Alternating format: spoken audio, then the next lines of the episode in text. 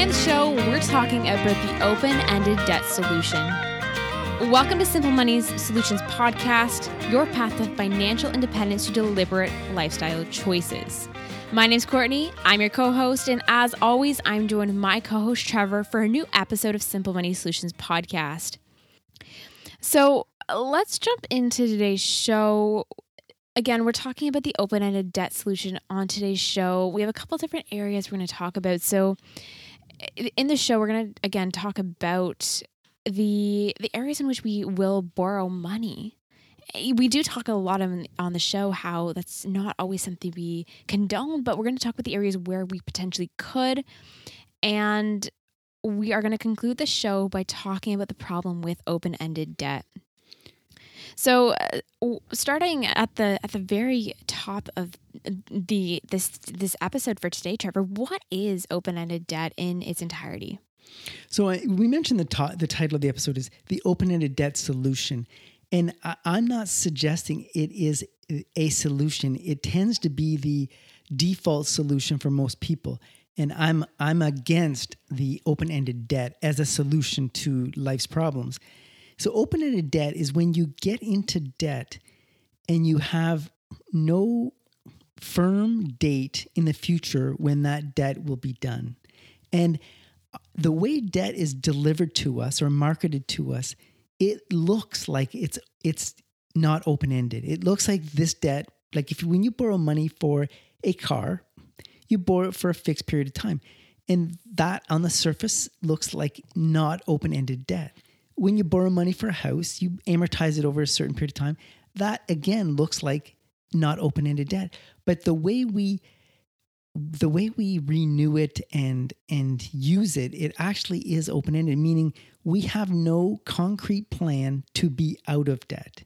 We we're okay borrowing money to solve life's larger problems with debt continually. Wow, I have so many questions from that right alone and uh, my first question is where where does the okayness around this idea come from? Is it is it society saying that you know what it, it's it's it, it, there is no there is no really fixed end date or is that is that the institutions pushing that on us? Well, part of it comes through societal expectations and the financial lending institutions it's they have no interest like there's no benefit for for the financial lending institutions for you to be out of debt. So the banks there's there's nothing in it for them for you to be in a position to not need to borrow money now or in the future. So it is marketed and society is okay with you uh, being on the treadmill of debt. It's honestly so sneaky the way that open ended debt then is marketed to us because eh, anything I'm going to throw at a house or a car, we there is like you said that end in mind, but it never it never generally sticks and and that's and and is have you been caught in this yourself? Has that did, did you have you gone into because you do own a car you do own a home was that something that you firsthand experienced well i got into my first car loan everyone knows i my first car was a brand new car and the way i was set up was i was going to be on the treadmill of car loans meaning when I was done paying for this car, I would need another car. And of course, I was so busy paying for this car, I'd have to borrow money for the next car. That's the treadmill of, of car loan debt. And uh, I'll throw out the three kind of examples we're going to talk about today. And Trevor, before I do throw those out, though, you do always say on the show, we say on the show all the time as well, that we should not be borrowing money. We should not be getting ourselves into debt. But with these three examples I'm going to throw out, are you, are you condoning that debt is okay uh, sometimes? I'm saying these three examples. So it's going to be education, car loans, and mortgages.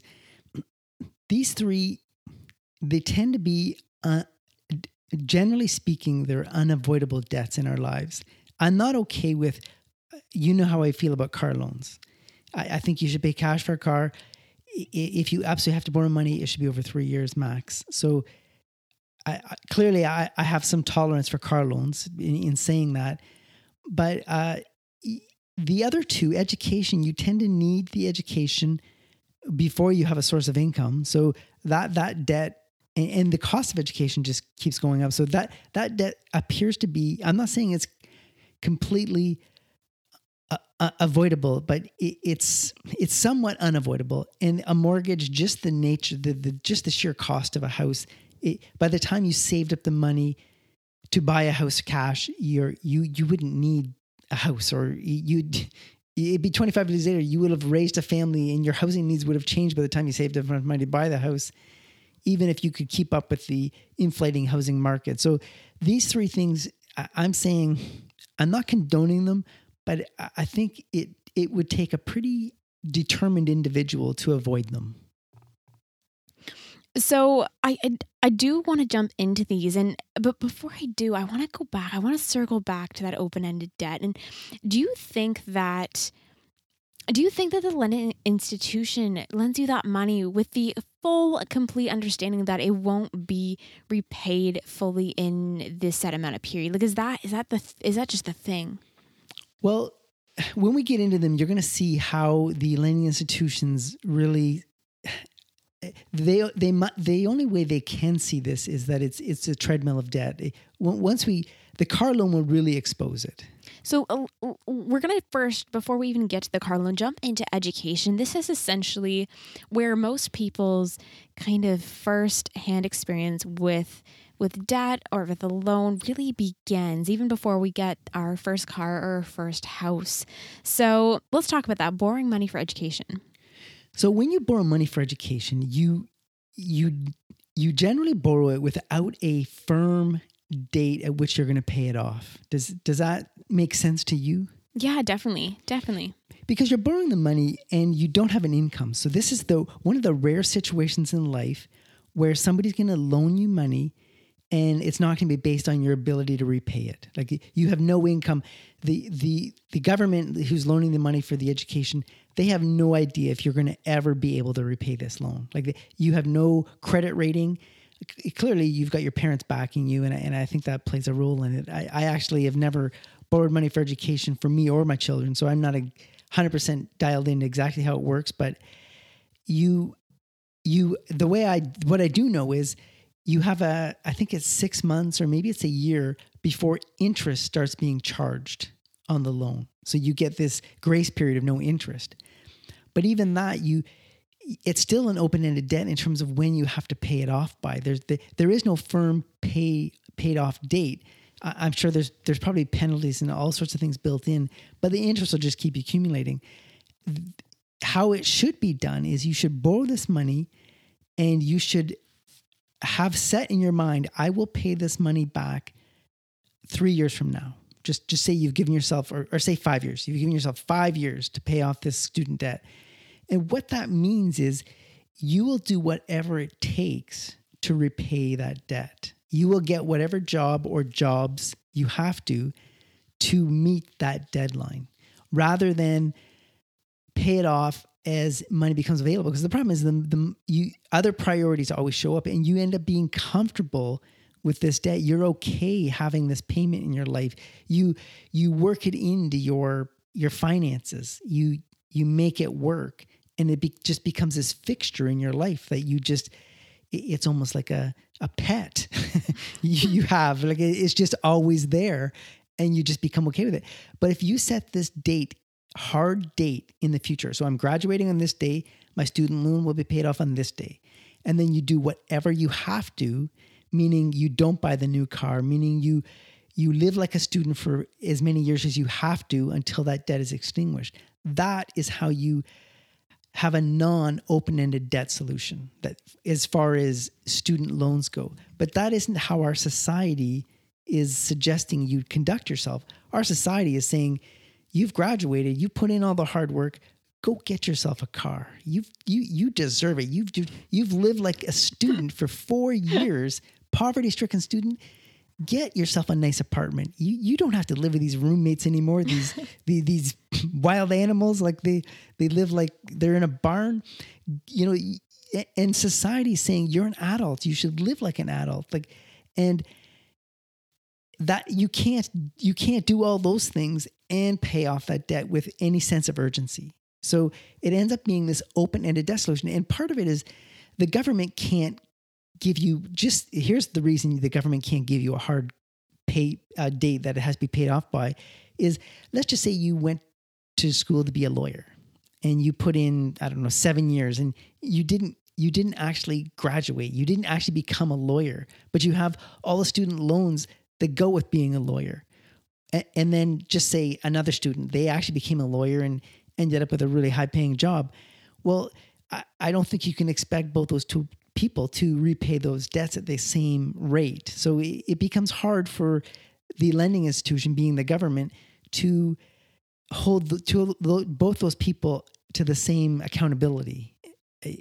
I think they should, but it, it's I have never been on that end of it, so I don't think it's fair for me to say.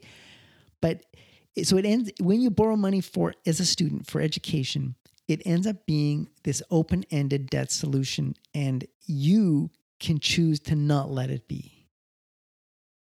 So I agree wholeheartedly with your live like a student sentiment. This is I if there's one thing that that I I wish everyone did when they graduated was live like a student. I know I did and it was a game changer and and, and making that transition okay between because it always is a little bit rocky when you graduate. You don't always and that's sorry, I'm going on a little rant here, but when you graduate, I in in university in college there is this this whole thing that oh as soon as you leave you will find this awesome paying job. And you know what? That happens for that happens for a, a large number of people but it doesn't happen for everyone at that job in their field. So I I agree wholeheartedly that that is very very very key to to making that transition work. But the other thing too is you sometimes that first job that you do get out of college or university and i know that you can speak to this trevor because eh, eh, you kind of graduate and you're not quite making as as much as you might have hoped or you're kind of the basic level entry salary and you're maybe not in a great place to repay that that loan. So in your mind, you're telling yourself, oh, you know what? I will repay it when I make more because I'm just, I'm just, I'm rubbing nickels together right now trying to get by. So a full full circle and I'm going to fire a question back at you. How do you have or develop the self-discipline, the willpower, the the self-inflicted goal? Like that's the key piece that that we're missing here. And how do you develop it? Because and i'm sure you've heard this trevor you hear stories of 30 year olds 40 year olds 50 year olds who are just paying off their student loans. I i know i've i've heard my fair share of stories well, the one thing a, a newly graduated student has is they have the resourceful and wherewithal to live like a student. If somebody said to me, "Hey, you 50-year-old corporate exec, you know, whatever, go live like a student for a year so you can save up some money." I would not have the resourcefulness, the the hardiness to pull that off. Like once the longer you live a soft, comfortable lifestyle, you there's no going back. This train does not back up. It, it, once you graduate and move away from a student lifestyle, you can't regress for a whole bunch of reasons. Your ego won't let you. You you're you will get soft in, in a nutshell. You you just it it, it doesn't work. So new the so you don't have the income but you do have the resourcefulness and the hardiness to live like a student. You you've just did it for 4 years. Do it for another 4 years. In the whole scheme of things, 4 years is is like a is a is like a this small micro measurement of time.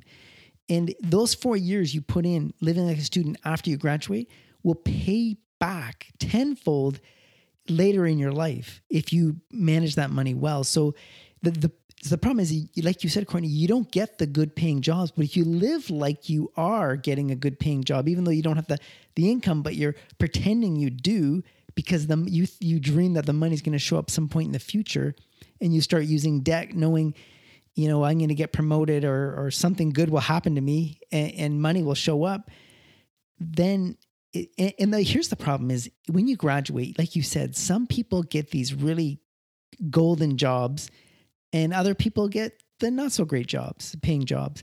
And you're you're you're you're so you feel like you're being measured by society eh, so much when really, I don't think society cares.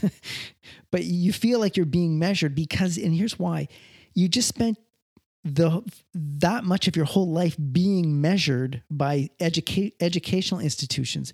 You've spent your whole life being measured. And so when you graduate, you feel like the measuring's still going on, but it's not. That nobody's measuring you anymore. The only measurement that's going on is is maybe how much what's your credit rating? Like how much debt are you racking up? That's a measurement that could be happening, but nobody's measuring you. Uh, once you graduate and you're done school, measuring's over, man. It's it's just life at that point. And, and to your point, a big piece is that when you do graduate, you have all this debt and and that education, and you there is a lot of shame if you're if you're not catapulted into that that dream dreamy job that you think you should be holding. And when you are in that space too and you graduate i mean when you pit yourself against your peers who did achieve that fantastic right at a school job that they maybe were able to kind of uh, come by which is all the power to them. That's incredible. But i mean that's a hard measuring stick to to pit yourself against as well. I I know I was I was that person that graduated who didn't essentially fall into a career right off the bat, and I know I, that was something that I struggled with. It is just knowing it's measuring your success against someone else, and is and and and when that person it can successfully do that, you you feel like you're definitely doing something wrong, but pretend so pretend uh, two peers, one who landed that job, one who didn't. I mean, you're going to live different lifestyles in order to pay that debt oftentimes. So how how do you stay? How, how do you is it is it literally just living like a student that's going to get you there? Or is, or is there any other key pieces you think that are the game changers to staying committed to that goal and, and not letting anything cloud your vision? Because at that time, there probably there's those those trips, those those things that everyone else are doing that probably look really appealing. Well, hopefully you have the support of your family and you get scholarships and you don't have to borrow money to go to school. That that's the ideal situation. But it, just say you don't have the support and uh, and you don't get the scholarships and you're borrowing all the money to go to school or most of it. Well, I'm going to say your focus should be not uh, unfortunately, it shouldn't be building your career when you graduate. It should be focused on finding a job that will pay off that debt I a lot of times you take an entry level job in a great organization that doesn't pay that well, but you know it will lead to better things. But if you are under a mountain of student loans, you you really have to focus on that and and and I think take whatever job you can to pay off that debt. That that is how I it, as short sighted as that may be, it it actually it, it appears short sighted, but if you take the you know, really low paying or maybe even an internship into a great organization that may, may, and I put in quotes here, may lead to uh, a better opportunity, you start to become okay with that student don't loan being in your life and, and never being paid off. I, I'm, you know how I feel about getting debt out of your life. If you if you get that debt out of your life and you don't have that payment hanging over your head, then you can take an even lower paying job in a great organization to that will lead to a better opportunity when you don't have to that that debt burden on top of all your other living expenses. Not that we're an education podcast, but to throw a question at you, I was once told that if you, when you graduate, if you don't pursue a job within your field, that your education can expire. Does this, how does this relate to that? I do believe that's true. Your education can expire. I, I don't think it expires as quickly as you think. I think you probably have got one or two years before people start to question whether you're actually interested in this line of work.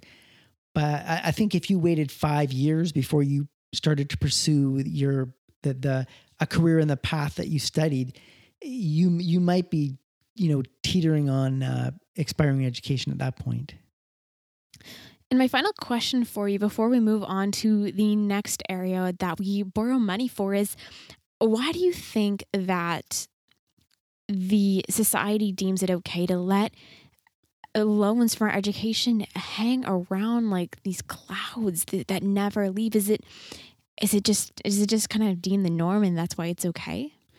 Well, borrowing money for things that go up in value, which is you. So you're borrowing money because you're increasing in value. Uh, that's like borrowing money to buy a house. People are okay with that, and I'm okay with that too. So long as it's it's going to lead to uh, generating more income in your future. The the problem is is the government's loaning you the money, and they haven't really put a lot of parameters. I mean, I I I'm kind of speaking out of turn because I've never borrowed money for education. I've never my kids never have, but I do hear people who are in their 30s and 40s still talking about student debt. So I got to think you can let it hang around for a while. And I, I think that the government has just left it too open ended. Definitely, it then becomes a our we have to take that responsibility upon ourselves to repay it, which which we know can be difficult to, I guess, like you said, kind of implement that ability to stick with a timeline. What's the oldest person you've heard of that still has student loans in their lives? They were almost so a, a, couple that I know they are nearing 40 I believe. Same. So maybe there's maybe there is a time limit there. Maybe if the listeners know they can tell us, but I, I, know people that were about almost 40 years old and still talking about student loans and, and it, I mean, it's it, it, it, kind of yeah. I would love to have listener way feedback on this because I, I, I am very interested to hear about how kind of some more personal experiences around that. So let's jump on to the next area where borrowing money happens in a sneaky way. And this one is very prevalent. I mean, most society owns a car. This one is borrowing money for a car or a vehicle. And this one generally happens, I would say, after, sometimes before, but usually after we get that education. So just kind of walking through our timeline right now. So borrowing money for a car is kind of when I say you end up with an open-ended debt solution, people are going to say, "Oh no, you don't. I, I gotta I got an eight year car loan. That's not open ended. I got to pay it off in eight years, right? That's what that sounds like. It's pretty close. Does, does it sound close to you? Yeah, definitely. And and we definitely, definitely. But the overall solution to acquiring transportation becomes open ended. And so here's how buy, car buying usually happens. So you buy a car based on the monthly payment you can afford. And lending institutions will determine that. They'll look at your income and all your other debts and say, well, based on how much money you got left over, uh, we can loan you this much money because we think you can afford this monthly payment. So that's step one. And assume the car was the most you could afford. And that's how people usually buy cars. The most you could afford, and let's just say you did it over eight years, because that is becoming sadly the norm. I mean, try to buy a $65,000 truck with very little down and finance it over anything less than 8 years and you're you're you're you're staring at a mortgage payment. So 8 years I, I am shocked by the number of people I know that have borrowed money for cars for over 8 years. What was it? What was it before when you say that eight years is now the new norm? So I remember. So when I bought my first brand new car, when everyone knows I did that, I, I had a, a, a bad experience early on and I bought a brand new car and I financed it over five years.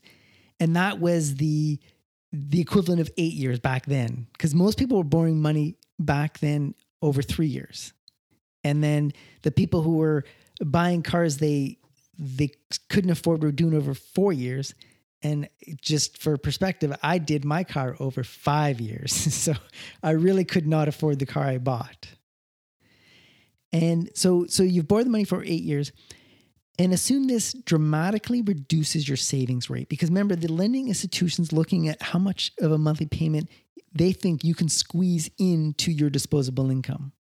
So they they've kind of they've probably maxed you out. So you you've got a, a brand new car and you finance it over eight years with a monthly payment that probably leaves you with very little savings. That that's how the lending institutions are looking at how much they are willing to loan you. So you get to the end of the 8 years and your your car is it's got a couple of years of life left in it, but not much, right? It's it's nearing the end of its useful life. It's, some repairs are starting to rag.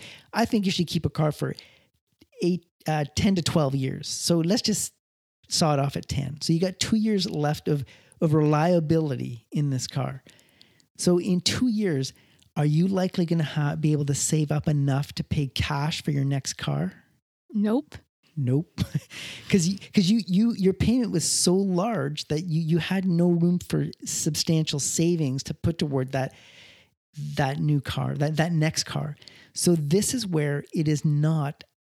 It, it's it's open ended because your next car, what are you going to do? You're going to borrow money again for your next car. So now you're just going from car loan to car loan. So even though the car loan was was determined to be eight years, your car solution is to borrow money endlessly for every car you get. So this becomes an open ended solution to car buying. And really, where that debt treadmill saying comes back around. Exactly. So, if in this, the, what I described to you, this is not like a unicorn. This is what people do. So I have a couple of questions from you. I know you're going to talk about how car buying should actually happen, but to reflect back on your experience. So you did that. You bought that basically car that was going to take 8 years to pay off. How did you what was what was your what paint us the picture of what happened when you went to purchase the car after that car? So that that was a not eight year, but a five year car loan, which is today's eight year car loan. So I borrowed that money to buy that for five years. And when, just let me tell you, when you're 20 something, five years is a quarter of your life. Like it, it's, it's it, forever. it, so when you're 22, five years is like 25 years when you're, when you're 50. I mean, it is, it is a life, you're signing up for a lifetime debt is what it feels like. and, and, when you're paying it off, like it, it feels like it's going to be forever and when you when you're in my age, five years is is a short period of time, but still you don't put money. But anyway, my, my next car was used. My next car, my, my next car was actually a minivan because I had children at that point and I, I needed more space.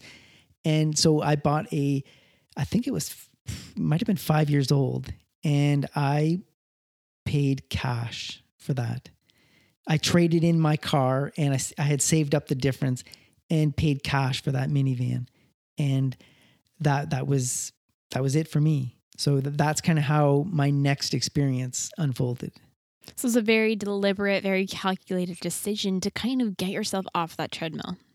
Well, I, I just did not like the uh, the five. Like I didn't like owing for this thing forever. I mean, it was by the the problem is when you get when you have an eight year car loan, you're making payments on something that's turning into a piece of you know it, it's it's breaking down it, it it's not shiny anymore you're you're making payments on something that you don't even like yeah no definitely and uh, my, my question for you too is when did you come to that aha moment where you made that very deliberate decision to not continue that cycle because that moment was very critical for you moving from your first your second car that you owned you could have veered down one of two paths, and you chose the one that obviously led you to not eh, paying debt over and over for a car. So, was there a turning moment, or was it just simply, as you said, that feeling that you didn't want to have that looming over you? What opened my eyes to to this was so car. You know what a car lease is right now? It's, it's a car lease. They didn't always exist, and th- back in the eighties, car leasing became a thing. And this is a way the car companies invented to sell cars to people they couldn't afford. So when you lease a car, you get a three year lease, you're buying, you're basically buying three years of that car's life. And, and then they turn around and, and sell it as a used car. Well, when right around the time I was paying off my car loan, people I knew were leasing cars.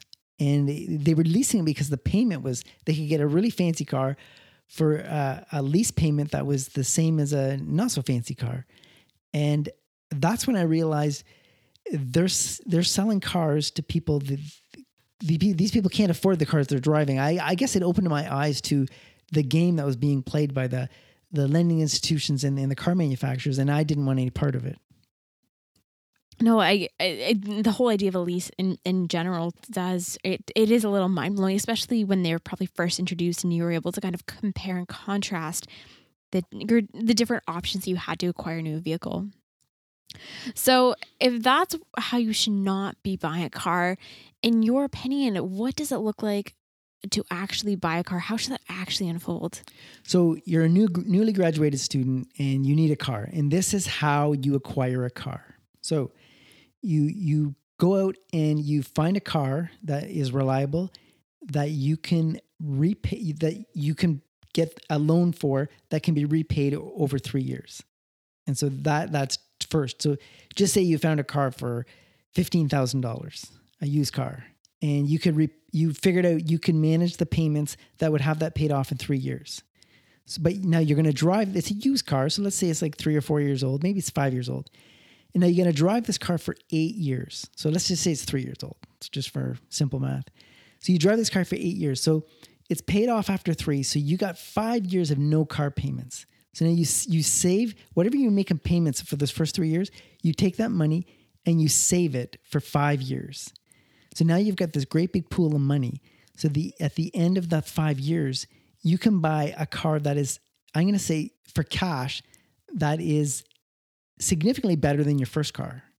But now you got no car payments. And let's just say you drive that car for 10 years.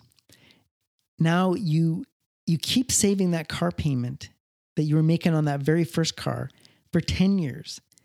And at the end of 10 years, you buy your next car, you, you're to have even more money. And imagine the car you can buy with that money. So this way, you you if you if if you're a car person, you can continually to upgrade your car, but with cash. And then you never have a you then you you by the time you got your third car, the idea of borrowing money for a car will be so foreign, so absurd you would never do it. And this is how you you get off and stay off the the car debt treadmill. And this this in my mind would only work if you were wholeheartedly undoubtedly convinced that having not having debt for a car that you no longer have or not rolling that debt into the next car is something that you firmly believe is is the the right way to be and live because I just, I guess my question from this is, is it must be hard to try to convince yourself that doing this, that, that the method you just described, is the best way to be when everyone else is doing the opposite. Well, because everybody else is doing the opposite, there's just a plethora of really good used cars for sale. I, I, I am I remember buying a used car or looking at used cars before leases ever existed. And th- I guess that's kind of how I ended up with my new car because I couldn't find a, a really good used car. But now that leases exist, leases create this, I'm going to say it's almost an oversupply of used cars. I, have never seen so many high quality used cars for sale everywhere in in all my in all my life. The, the more time, the more the the longer these leases exist, this leasing strategy exists, the used car market will always be full of really high quality used cars. And you can get so much information on used cars today. When I was looking at used cars way back before leases and, and information about used cars, you, you were just, it was a, a minefield. You didn't know what you were getting. Now you can get these accident reports. You can get, like, there's maintenance records because of the computerized environment you can you can know the whole history of a used car if it's fairly current. So I think there I, I hope okay everybody should buy used cars. Obviously somebody has to buy new cars to create the supply of used cars, but used cars is such a game changer from a wealth standpoint. So you always say that the grass on your front lawn even feels just different once you paid off your mortgage and were completely financially independent. So what does it feel like when you paid off when you pay off your car with every new car that or every used new car that you buy? What does it feel like to drive that car as opposed to when you had debt on it? You know, it's not the same as paying off your mortgage. And the reason it isn't is because the car is probably old, worn out, and you know there's things that are wrong with it. It, it, it. It's it's not nice anymore by the time you've paid it off. So I, I don't I don't feel that same way about a car. I, I just I just like owning a car and not having to make a car payment. I, whereas your house, you, you can uh, in you, you can do home improvements, home renovations it's different with a house than a car. A car just gets old and wears out so much quicker than a, than a house or a piece of real estate. And my final question before we do move on to the next area where we can borrow money is for you when how how important i guess was was paying was getting or paying off those cars? Like how i'm just my question really roots from getting someone on board who's listening to this who is isn't quite convinced uh, about the necessity behind getting that car. Why, like why add that unnecessary stress into your life trying to pay it off in three years when i can just do do what everyone else is doing? Well, for me, I, so having a car loan in my life was was not a, a choice. I, I just wasn't really willing to do that. So the urgency to pay a car off would be so I can. I, I'm I'm either going to stop driving cars or I'm going to need money for my next car. So it was always that forward looking about what kind of car am I going to need. So I mentioned my my next vehicle was a uh, used minivan. I knew my I was going to have a family and my my car needs were going to change so I, I, I was always. Th- so here's the thing with with saving up and paying cash for a car is you get to sort of play in the future. But when you're paying back your car loan, your eight year car loan, you get to play in the past. Your mind has to reflect back on, on, on what you've done instead of reflecting on what you're going to do and work into the future. I love that. I love that so much. So I mentioned the house, and that is the next area we're going to talk about. The next area where we all happen to borrow money for is the third thing that kind of goes on in our life where we will get ourselves into owing for it. So I mentioned borrow, borrowing money for things that go up in value. That's not a bad idea. It's it's it's not terrible. So real estate generally goes up in value. So you borrow money and you you put a down payment down and the house you bought is going to go up in value. So it, it, it's not, it's not a bad thing, but you need to do it in a more deliberate way. You, you can't, so normally you, you save up a down payment and you go house shopping and you figure out the lending institutions will figure out how much they're comfortable with loaning you based on your ability to make payments and repay it. So you you you go out, you find a house and you just say it costs five hundred thousand dollars. And you take the $500,000, you apply the interest and you you amortize that over 25 years is, is a common uh, denomination, right? You, you you spread how how much would the payments be if I if I plan to pay this back over the course of 25 years, and through that they come up with a monthly payment, or a weekly payment, or however frequency you're going to pay it, and then you sign up with a uh, um, a term, so an, an interest rate for a, for a term. So just say you sign up for a five year term. So you get, you get a, a mortgage that's amortized over 25 years and you agree to repay it for the next five years at this specific interest rate. So it's called a fixed rate for five years. And at the end of the five years, you can revisit that amortization. You could, in theory, you should take the remaining value and spread it over 20 years because you just spent five years repaying your 25 year mortgage. And you, so you should take the remaining amount, amortize over 20 years, and just say you use you up for another five year term at a fixed interest rate. And of course, you get to the end of that five years, and then you should take the remaining amount and of course amortize it over five years less. So, but what what is a common practice is so you get that first mortgage, 25 years, you you repay it you, you sign up for a five year term, and at the end of the five years, you say, let's just you know, can, let's just amortize it over another 25 years. It'll make the payment smaller, you know, and maybe we can go get a new car. see where this is going, right? Oh, yeah. And whatever it's going to take to make the payment a little smaller. Let's just say the interest rate after five years, just say it went up by a 1%. Well, you were really comfortable with the, um, the mortgage payment you were making. Well, that increase in interest rate is going to increase your mortgage payment if you amortize the remaining amount of the mortgage over 20 years. So you shorten it by five years, or you didn't actually shorten it, you just staying with the plan of 25 years. So five years in the future, but the interest rate went up. So you don't want to, you don't want to absorb that added cost into your budget. You don't want the larger mortgage payment. So you you you you spread it over another 25 years.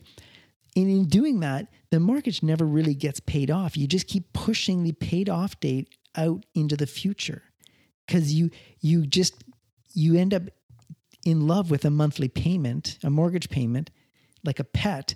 You just want to keep it around, and you, you end up leasing the house. This is what happens. You end up leasing it.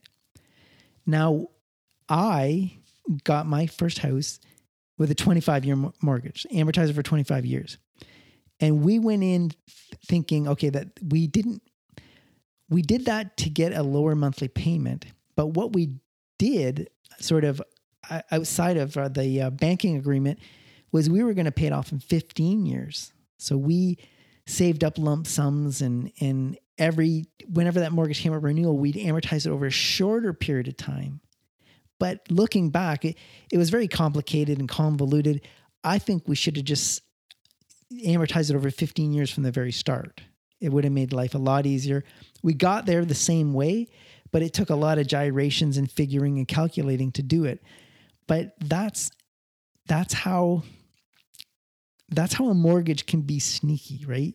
You, you end up if you keep spreading it out, and then roll into this home equity line, lines of credit where you can borrow against the equity in your home, then you're just paying it off and borrowing it back just as fast. It, it becomes a slippery slope. But that that mortgage is you think you have a a closed debt solution with a mortgage, but you it it it's designed to be what they call flexible, right?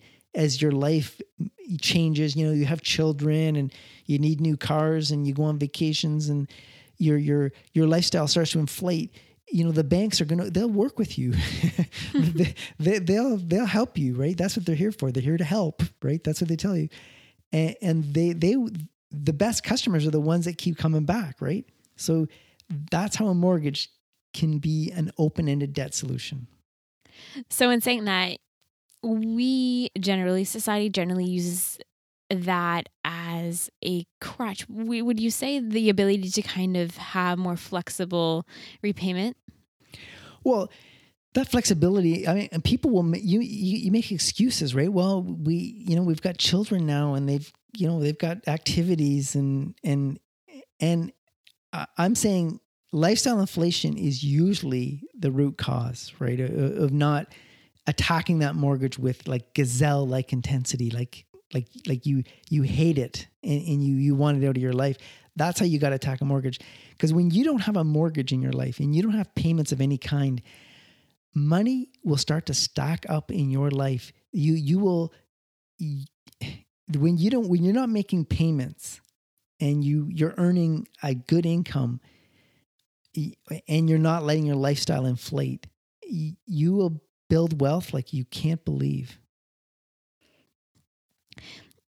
And with with getting your mortgage paid off in the few years that you did, I have a couple questions around this, but my first one is that obviously took a really big why and for anyone who's just joining us on the podcast, we we know that you and your wife kind of moved paying off the house and then transitioned seamlessly into um, helping fund your children's education. So was that the why that really pushed that 15 year window, or were there other obviously wanting not wanting debt weighing on your shoulders to be a thing as well but was there any other key factors that really made that what seemingly impossible feat actually happen well having a why and having a plan is what drove this whole thing. So early retirement uh, cash flowing my kids education those kind of time horizons were in my future. I, I, I could see them. I knew when they were going to happen. They were they were firm dates. And as if you start walking those dates back, I need to be mortgage free by this this year or this date. Uh, dates kind of I, I, wasn't that rigid. I, I need to be mortgage free this uh, in this particular year in order to save up and cash flow my educate my kids' education this on this year in order to retire uh, in this year. So again, my life was focused on the future and, and, and strategizing about in the future rather than making payments and dealing with my past. No, that makes sense. And uh, my other question is you and your wife essentially created what I would call manufactured adversity within your mission to pay off your mortgage with within 15 years. So in in saying that, did that cause any any stress or any kind of uncomfortable uncomfortable emotions that got stirred up? Did you make any big sacrifices just to meet this deadline? And was it at all comforting knowing that you had a little bit of wiggle room? And how did you not rely on that wiggle room as well knowing that you could just be just turn to the institution and say that oh you know what? We're going to have to push this off a few more years well, it's funny how you can become so resourceful. And, and when I say resourceful, like stretching the life out of a used car, uh, becoming uh, uh, an appliance repairman and uh, a lawnmower repairman yourself, right? Be, becoming resourceful. That's what I I developed in in paying my mortgage down early. I ended up being sort of a very self sufficient, and I'm using those skills to this very day. In fact, I, I think I would have just inflated my lifestyle it, had I not focused on paying down my mortgage. I would have just lived an inflated lifestyle. I would have found something to do with that money rather than save it. And when you once you realize it spent 15 years not not needing that money and then educating my kids still not needing that money to live off of, all of a sudden I'm an empty nester and I I, I realize I haven't needed this money, this extra money my whole life. Why would I all of a sudden need it now as an empty nester? So that's enabled me to build a significant amount of wealth in, in order to retire early. And in saying retire early, I, I clearly don't need that money in my extra money in my retirement either. Like I, I've just lived, I consider a very comfortable life with not a lot of frills and not a lot of bells and whistles, but very comfortable. So it's really this, I don't want to call this gift because it is well earned money, but it is this thing that keeps rolling and rolling and benefiting you through all stages of your life. 100% like putting paying for my kids education was almost a gift because I've I've I've just sustained that much longer of, a I'm going to call it an uninflated lifestyle that I I realized how comfortable I am what I, I really don't need that. No, that's uh it's it's it is amazing when you look at it from that perspective and was eh, from asking my question moments earlier was there ever a time then or were there ever times did things ever come up that made you and your wife second guess or or not second guess but maybe question you know what is is is this is this still what we're doing or was that goal that that why like i asked earlier keeping you grounded well, the why is strong, right? You, you you got to have a reason why you're doing something. Saving money for the sake of saving money is misery. So if you don't have a reason or a why in your life, you're doing something, it'll be just be unpleasant. And I think my final question for this this specific area is do you know anyone who has done what you have done in terms of paying off their mortgage in 15 years and and two why isn't this a more practically more sorry more commonly practiced thing that happens? Why is this not caught on? I do know people that have done this. I, have idolized them. I, have tried to mimic what they've done. I mean, this isn't my own invention. And I, have seen the low stress lifestyle they've lived. I, I mean, it, it's not common.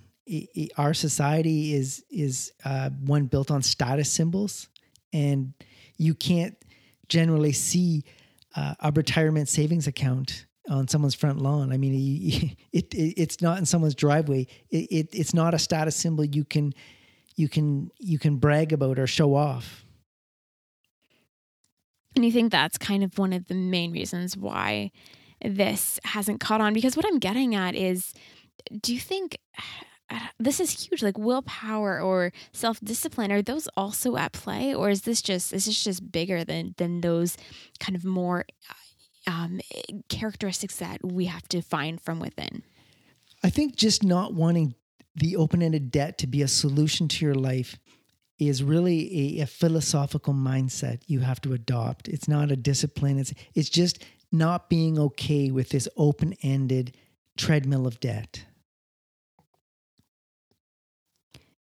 And it's it's funny that you say that because just not being okay because this this idea is actually extended and I'm sure it's it's commonplace. We've all seen it, heard of it, but extending that idea to the couch that we're going to buy or the bed bedroom set or just about anything can also be repaid over a number of years as well. So it's kind of it blows my mind how far that is extended right into our consumer goods arena.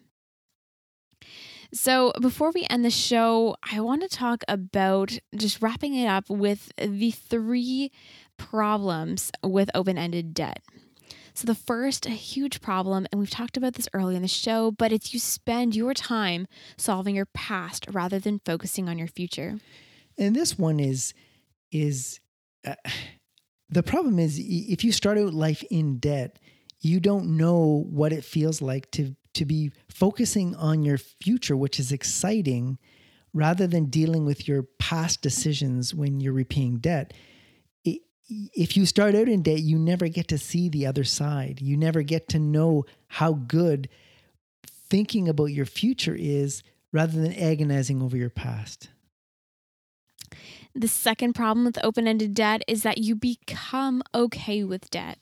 And I mentioned through this episode, keeping debt around like a pet is is in is a way of looking at it, but it's it, people tend a lot of people they they think in a monthly payment world, and I know I I've asked people they they'll get a new car and I say oh I love your new car. Um okay somebody's driving a BMW I said wow I those BMWs they're they're pretty fancy cars, and a person I know got one and they said yeah it's like I I was able to lease this thing for five hundred bucks a month and I'm thinking, you know, the, that's their mindset. They, they have no idea what the car cost. They have no idea what their total lease obligation is. They just, they talked to the salesperson and the salesperson said this much a month. I know some people that bought an, uh, an RV, like a travel trailer. And I said, uh, they were showing me pictures of it. And I said, well, that's a really fancy looking trailer. And they said, yeah, we got it for, you know, $700 a month. And um, they again, they probably don't really haven't digested the total cost. They're just focused on how much per month. That is that is the focus.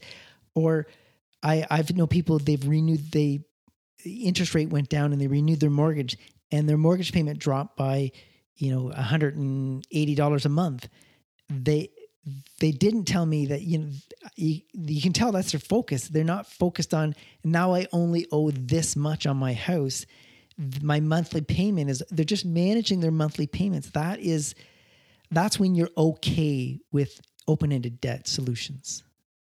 That's definitely a dangerous place to be. Third and final problem with open ended debt is that you really have no sense of urgency. And this one shows up in the student loan department the, the most is when the student loan, the, the cost of education has gone up dramatically. And it, it can be so the amount of debt that you, people would take on like just say it was you graduate and you're 23 years old and you have a $120,000 of student loan debt. Let's just say that's your number. When you're 23 years old, you that is so insurmountable. That is so that is such a mountain to scale that if you looked at it and you thought about the time frame is going to take to repay that and the the the, the sacrifices you're going to have to make. If you put any intensity behind that i think for the average person it would be agonizing. So a lot of people look at it with just no sense of urgency just just to to deal with the the the significance of those numbers. I could not agree more with that that that sentiment so that does bring us the end of today's show on the open ended debt solution, which we now know was not really a solution at all, but one that we perceive to be one. We talked about how we do end up borrowing money for some aspects of our life. We talked about borrowing money for education, borrowing money for a car, and borrowing money for our house and, and how these should actually happen, even though sometimes they transpire in different ways. And again, we concluded the show by talking about the problem with open ended debt. Thank you so much for being here with us for another episode of Simple Money Solutions podcast. If you have any thoughts or feedback or comments about this show, you can always reach out to us at livelifesimple365 at gmail.com or through the contact submission form on our website at livelifesimple.ca. We'll also have the links for our social media in the show notes as well. They are at Simple Money Solutions on both Facebook and Instagram. Thank you so much again for being with us, and we'll catch you back here next week with a brand new show. Until then,